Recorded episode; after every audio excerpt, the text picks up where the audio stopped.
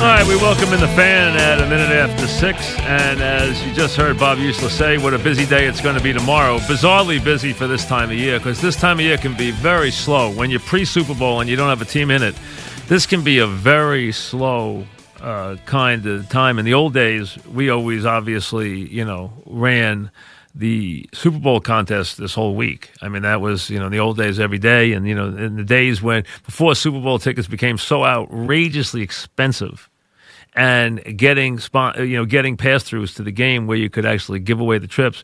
Before that became a nightmare, which it has become. And listen, the game has changed from that standpoint so radically.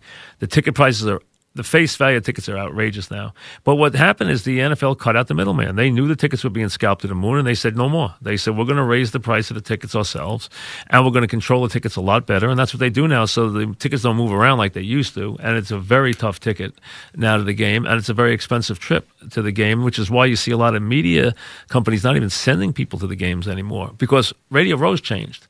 Now that has changed completely too. From the days when Dog and I were the only people there and we got everybody on, and we got you know coaches on on Friday, GMs on on Friday, you know, uh, offensive coordinators on Friday, you know, to the times, and John Madden with us if he was doing the game every Friday, you know, to now you don't get anybody because of the fact they don't parade them through because there's a circus there, and you have such. So that, I mean, we could do a lot of time on that, but that's a whole different uh, deal. Bottom line is, uh, interesting night tonight. First, you have the Lakers. I mean, when, think about it. You have LeBron and James in town on you know back to back nights. That's a, that's a big deal uh, when you think about it. I mean, how often is that ever going to happen? Where you got them, you know, here one night and then here the next night. So I mean, that's crazy to begin with. And I know the Nets have got to be thinking, you know, what what did we do to deserve this schedule? I mean, Utah, which is playing great, then at Philly, then Milwaukee, then Philly, and now the Lakers. So I mean, they haven't won any of the four, and now here come the Lakers uh, with Davis back, and uh, the Laker team doing a heck of a job. They got blown out by the Celtics. The Celtics brought everybody back for that game. I mean, they brought they brought Walker back, they brought Brown back for that game. Those guys haven't been playing. They had lost to Phoenix on the weekend, and they brought him back for that game against the Lakers the other night. And the Lakers bounced back last night against the Knicks, and now the Nets will try to see if they can hang in there uh, and deal with this Laker team, which is playing well defensively, still needs another jump shooter, still needs another catch and shoot guy with LeBron being the facilitator as he was last night, where he said he wanted in the second half after scoring first half, was clearly the playmaker in the second half and wanted to get Davis involved. But I got to give credit to a guy that I don't like even a little, and I talked about him yesterday. If you heard the NBA interview I did yesterday, um, Howard has played well for them. He's played well for them. He's been a heck of a rim protector for them, and I, I, I don't like Howard even a little. I, I, there's no player like Les, and he's done a good job there. So is McGee, um, Danny Green. When you put LeBron on there, you got a heck of a defensive team, and then even Pope's played well. So they've had some guys really step in and play well, and LeBron, who's got his scoring average down a little bit, you know, down down a little bit, down to 25 and change. You know, not going to score as many points anymore, but still averaging 11 assists a game. So, uh, and doing the things that, that LeBron does. So the Lakers try to, they're here again. So you could actually, if you had some tickets and you were made it a motivation, you could have seen LeBron on, you know, here in back to back nights. You know, if you'd uh, given some thought, back to back nights. How often are you going to do that? Unless it's a playoff series. See him on back to back evenings. Uh, so that's that's rather rare as a matter of fact. So that's going on this evening. Um, and as we said, very, very big day tomorrow on the fan. 11 o'clock press conference for the Giants as they say goodbye to Eli Manning, as they finally move on and Eli moves on. And I know a lot of people wondering about Eli's future. I wouldn't worry much about Eli's future. Eli doesn't want to coach. I don't see him as a coach. Um, who knows if any of these players ever get an opportunity to get into ownership, I think if they do, they're going to jump at it because that's a way to make a lot of money. But he's made a lot of money. I'm sure they've done very well. They have, as a matter of we know they have uh, with their money. Uh, he's in terms of overall salary, one of the highest paid, considering the era and 16 years. You know, he's one of the highest paid quarterbacks of all time. Um, so he's got plenty of money and a nice family, and he doesn't want to be a football coach because these guys don't want to. They don't want to put in the time, and he's not a broadcaster. So who knows where he's going to do for his life? Well, I'll let let him figure that out, and uh, we just wish him a long and healthy and happy life. That's what uh, we wish for him as he uh, moves on to the other part of his life where he's still a young man uh, and get ready to do whatever he's going to do now that he has uh, said goodbye to his uh, playing career tomorrow with the football giants as they begin a new era. And hey, they have a you know I keep hearing, oh, the Giants are in great shape. I don't know why they're in great shape.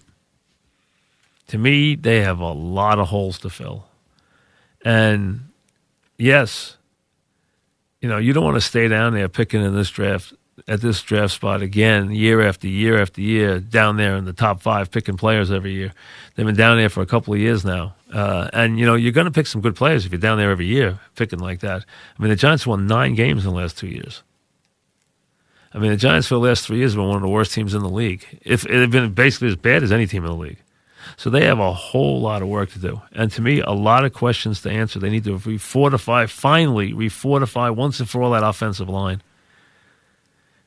Look at what the Niners have done. Look at what John Lynch has done with that franchise. And yes, he went out, and I remember a lot of fans argued with me about Garoppolo, that they overpaid for him. And I said, when you go get your quarterback, the question will will be that they didn't overpay for him if they're a couple of years from now getting ready for a championship game, and they're getting ready for a Super Bowl. And I understand Garoppolo hasn't had to throw a lot of passes the last couple of weeks. He didn't look great in the Minnesota game, and he didn't have to throw the ball a lot in the Green Bay game. But Garoppolo this year, and since he's been the quarterback there, all he has done when he's been behind center is win games. That's all he's done. Is win games. And Bill Belichick wanted badly to keep Garoppolo as his future quarterback in New England. He couldn't get him to agree to a contract. His first contract was up, and he wanted to get paid even though he was not yet the quarterback. And if he was going to wait, he wanted to get paid, and they couldn't pull it off, so they had to deal him. And it became a little bit of an issue there. So he had to leave, and Levy did, and he found his own team, and now that team is one game away from a championship. And let's be honest, you know it as well as I do. Garoppolo is going to have to throw the ball this week to win this game. He's not going to win this game with five passes. It's not going to happen. So um, they're going to win this game. They're going to throw the ball a little bit. They have plenty of weapons to do it. As a matter of fact, San Francisco has done a great job with that roster, building the infrastructure with what they've built with the defensive line they have. Guys like Bosa, and Bosa, defensive rookie of the year, beating out Allen, who the Giants could have gotten Allen and Daniel Jones. They could say they couldn't have, but they could have easily. And uh, Allen wound up with 10 and a half sacks. Bosa wound up with 12 in the regular season, three in the postseason. And they have major, major pass rushers. They are a tremendous front four and have some very, very talented and very quick players on defense. The one thing you want to watch there is they are susceptible. Okay. Number one, I would not be, as you saw on the one play, when they beat him down the field 65 yards, I would not be opposed, and I don't think the Chiefs will, and watch for this Andy Reid. Uh, watch for this Andy Reid game plan. It's going to be fascinating, fascinating to watch. But uh, the the ability to attack and and and and attacking the Niners secondary is going to be fascinating because people stay away from Sherman, uh, Sherman, but I wouldn't. I would not. I would not automatically do that with the speed, and I don't think the Chiefs will. I don't. I don't think they will. Plus, when you look at it, the they've had trouble at the other corner, And when you pose uh, the kind of speed and the kind of weapons that the that the Chiefs do, it's going to be very interesting to see what happens if he's given some time, which will be the key, obviously. But if he's given some time, how they are able to handle it and deal with what goes on there uh, with the the Niners secondary, because obviously Sherman's there, but uh, they've had a you know Moseley played much better, and I don't even know why they fooled Witherspoon because when they put Witherspoon in there, he got torched. But you're going to need to have three corners on the on the field a lot against this chief speed, and they are going to expose guys in that secondary. The question is, does Mahomes find spots where he can throw it, slide and throw, move and throw, do the things he has to do with his legs to get time, or can he even stand back there and throw? Because if he has time to throw, they are going to they are going to cause trouble for anybody. And I like that matchup for them in a big way. But the key, obviously, is how their offensive line handles uh, that pass rush, which is just terrific. And when they have Ford and Bosa healthy, their pass rush has gone to an insane level this year. It's been one of the best ones in the last 10 years in the league when they have those guys healthy, and they have them now. So I, they have a chance to put forth a very, very explosive pass rush, and it's going to be a fascinating chess game there. And on conversely, how well Kansas City does in slowing down that that running game, which was so prevalent and so powerful for the Niners the last couple of weeks. And, you know, that's father to son. That's Shanahan's running game. That's Mike Shanahan's running game, handed down to Kyle Shanahan. And you have a uh, very potent running game that tries to dominate in every fashion and really just take the heart out of the defense. And they did that. And you heard LaFleur making comments about how he thought the defense was badly outcoached by the Niners, which I'm sure didn't sit well with some coaches in, in Green Bay.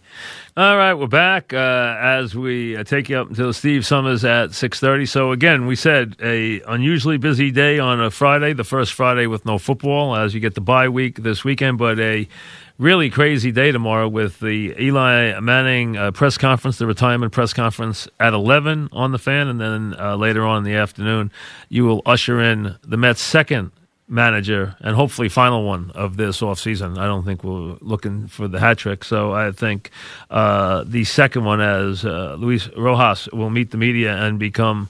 Uh, the manager of the Mets now that uh, Beltran has, uh, you know, headed to parts unknown. Uh, still a very strange couple of weeks when you think about it, and everything that unfolded there. Really, uh, extremely, extremely uh, weird what went on uh, in that regard. And uh, when you think about it, um, you wonder how much impact he would have had, because the one thing that he did have was presence, and what he did have was this ability to draw people to the team. He was going to be a very accomplished recruiter of players. I don't think there's any question about it. Even Betances said he went there because of Beltran. So, I mean, uh, that I think was going to be lost.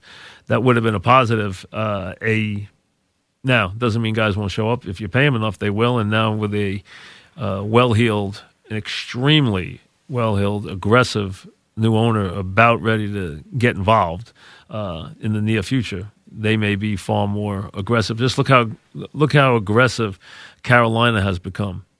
I mean, think of the Carolina franchise, and then realize how aggressive the Carolina fan, uh, franchise has become with a Wall Street guy in place in Tepper, uh, and now you have a guy who is known to be even more aggressive, and you know has even been considered a bigger player so from that standpoint, as you see these guys, whether it is um, having guys like with the Clippers or certain guys around the league, when you see these guys come in from these uh, Wall Street billionaires who have come in and they have so much money, I mean, crazy money, I mean, outrageous money that they will take a very aggressive stance because they really want to up the value of their franchise, and they think the best way to do that is to uh, raise the stature of it publicly and also bring in those kind of players. So you're going to have these guys go after what they want.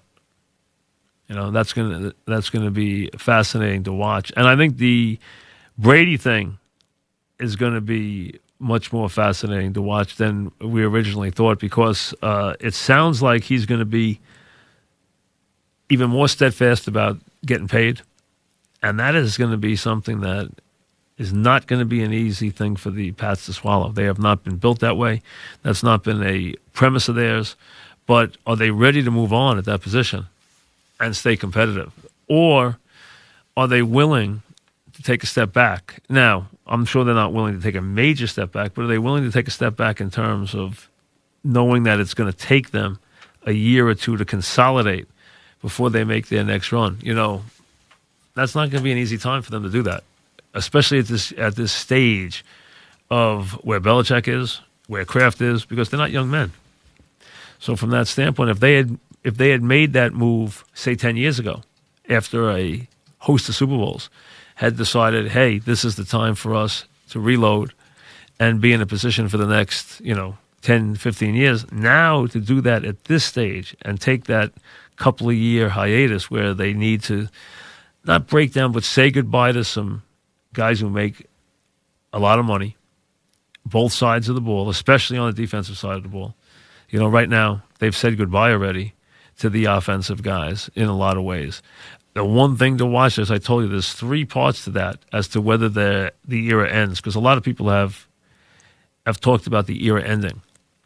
The era ends if you see Brady go, obviously. See those key defensive guys that you've come to watch and respect. If you see them start to depart, a couple of them, or if you see Dante Scarnecchia retire they can lose all these guys. They can lose any of them. None of them will impact that team, and you've seen it time and time again. They've been able to replace assistants and hit the ground running. They cannot replace the other Hall of Fame coaching talent on that team, and that is Scarnecchia. And when they were having problems, what they do? They pulled them out of retirement last time, and then went on another big run they that will signal an enormous change in philosophy, an enormous change in performance if he leaves the team, because nobody knows more than Belichick how good that guy is. I mean, they've known it up there forever. I mean, they rave about him. They have raved about him for a generation, and I'm telling you, he's in those circles up there. He's considered on the same level as Parcells and Belichick as coaches. They actually think of him in that vein that he's that good. He could have been a head coach in this league. He could have been a head coach many times over. He liked his life. He liked the idea of staying in one place. He's uh, very much a family guy. He didn't want to move. He didn't want. He liked it where he was. He didn't need the. He just didn't need the limelight. Didn't need the attention. Didn't need the team. He had his place, and he was very well revered. He was taken care of. He got whatever he wanted, and you know he was treated with a reverence that very few assistants get. I mean, they're not treated that way. It is known far and wide up there how good he is. And if he leaves and he goes back to hang around with the grandkids, which he did once, he does that. That is an enormous signal. And while everyone talks about the Chargers and the idea of future ownership, and a couple people have said Indianapolis because, hey, they have offensive linemen, they have uh, a very good core nucleus that if he could step into running game, wide receivers, etc. Do not discount the idea of if it was a one year thing and he wanted to win Tennessee because he and Vrabel are very close. Now, I don't know what that means for Tannehill in the future, but if you get Tom Brady to step into a team where you have Henry, you have an offensive line, and you have the ability to protect him, and you have a big back for him to be able to throw play action off, and you have Vrabel, who is very close to Tom, that that could be an interesting landing spot. If there's going to be a landing spot, and I still think he's going to be back in New England, but if he's not, do not discount the idea of Tennessee being in the mix because of his relationship with Vrabel and what they present. You know, he and Henry behind a good offensive line with Brown and some of the other weapons they have, that could be a You know, how far are they away? They they went and played in a championship game this year. They don't have that far to go. Now they add a, a Brady to that. That could be a fascinating, fascinating uh, possibility. Should it come to that? Let's see if it does. But that's going to be a crazy couple of weeks because of the idea. There's a, a lot of players there. Most of them will be franchise. But in the Brady case, it's going to be fascinating to watch. And also what happens to a couple of these other prominent quarterbacks who have some age on them and where they wind up and how these teams play it and what they're thinking about in their future, where some of them may not have finished the season in the t- in, in you know the best of light. You know, even Brees's last game, considering he was so good down the stretch, and the team won without him this year, and then he was so good down the stretch. That last game was not pretty in any way. He he he did he looked every bit of forty years old. As a matter of fact, he was the second best quarterback for his team that day. Any way you look at it, he was. So that's something to bear watching too, because you have some possibility of some really radical change in the quarterback position this year, and you're going to get it here as we now in full begin the new era for the Giants tomorrow. It is now turned over to a new head coach and to a young quarterback and to a talented running back. And the idea that it's time for them to move on and make some real quick leaps. You know, it is not hard to go from four, four wins to nine wins in this league. It, that is a jump that can be done in one year, the right schedule, the right couple of pieces, that can happen. From there, from nine to 11 or 12, where you get serious, that's not easy. But going from four to nine is something that you should be able to do in a snap by just putting the right pieces in place and getting the right people in place to coach them, putting the right infrastructure together. That should be able to happen. If it doesn't, you're not doing your job. I mean, you've been down there picking at the top of the draft for years now. That's got to end. You know, you're not supposed to stay down there forever. You know, it's not designed for you to stay down there forever. It's designed for you to come up for air and win some games. The Giant thing's gotten kind of hideous when you think about it. But tomorrow, Eli first, and then Rojas, a very, very big day, a very telling day, a real kind of change of command day in New York. So whether you're a Met fan, a Giant fan, or anything in between, it is a going to be a very unusual uh, non football Friday in New York tomorrow uh, to have those kind of moves happening on the same day in a late January setting. Highly unusual, but these are highly unusual times as they officially say goodbye to Eli and everything he's meant to the franchise. We wish him well.